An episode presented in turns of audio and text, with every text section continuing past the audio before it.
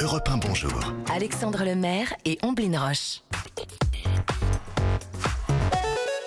L'innovation avec Anissé Mbida, bonjour. Bonjour Ombline, bonjour Alexandre. Bonjour Anissé. Bonjour à tous. L'innovation du jour anticipe la vague de chaleur attendue ce week-end. hein. Il y aura bientôt des immeubles qui conservent des températures raisonnables été comme hiver sans climatisation ni chauffage. Oui, ce sont des immeubles qu'on appelle 22-26. Vous savez Ah pourquoi? Mais 22 parce qu'ils- degrés Ben voilà, parce qu'ils garantissent que la température ne descendra jamais sous les 22 degrés quand il fait froid et qu'elle ne montera jamais au-dessus des 26 degrés quand il fait chaud. Et tout ça, 22-26. Voilà, tout ça sans aucune énergie artificielle, hein, vous l'avez dit, hein, pas Ouais. de climatisation, pas de chauffage, pas même de ventilation électrique. Alors, il n'y a rien de magique là-dedans, hein, tout repose sur deux principes finalement assez simples, une isolation maximale et des matériaux qui stockent la chaleur ou la fraîcheur.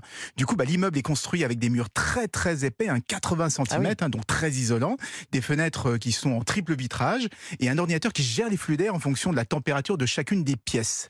L'été, par exemple, eh bien, des aérations vont s'ouvrir automatiquement la nuit pour faire rentrer la fraîcheur et la Mmh. stocker dans les plafonds pour la journée du lendemain. Et l'hiver, bah, c'est l'inverse. La chaleur des personnes, euh, du soleil, euh, des ordinateurs, que sais-je, est stockée dans les murs pour éviter que la température euh, ne baisse trop pendant la nuit. Bon, forcément, tout ça est très prometteur, mais est-ce que ça marche? Est-ce qu'il existe des bâtiments 22-26 Oui, le premier a été construit en Autriche.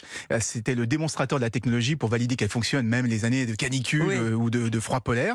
Et aujourd'hui, c'est devenu le siège de l'agence Baumschlager Eberle. Je sais pas si je le prononce bien. Bravo. C'est le cabinet d'architectes qui est à l'origine du concept. Et le bilan, c'est que sur les cinq dernières années, la température intérieure est quasiment restée la même, hein, entre 23 et 24 degrés. Les années de canicule ont, ont dépassé les 32 degrés à l'extérieur. Mm. Ben, le bâtiment, lui, est resté autour de, de 26 degrés. Donc, euh, la preuve que, que ça Ouais, marche. C'est efficace. Voilà, et, et c'est pour ça qu'on commence à construire ces bâtiments 22-26 un petit peu partout en Europe. En France, le premier est prévu à Lyon en 2025. Ça sera dans le quartier de la Confluence. Alors, est-ce que c'est un concept qui pourrait s'habiter, euh, s'appliquer à des habitations individuelles, à des maisons?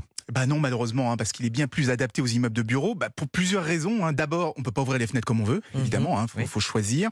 Euh, et surtout, bah, le chauffage en hiver dépend euh, des personnes et des ordinateurs. Donc, euh, ça fonctionne dans un bureau parce que chacun rentre chez soi en Mhm. fin de journée, mais c'est pas sûr que ça suffise euh, pour une famille quand il fait très très très très très très froid le soir. Hélas, hélas. Merci beaucoup, Merci, Anissé. Anissé.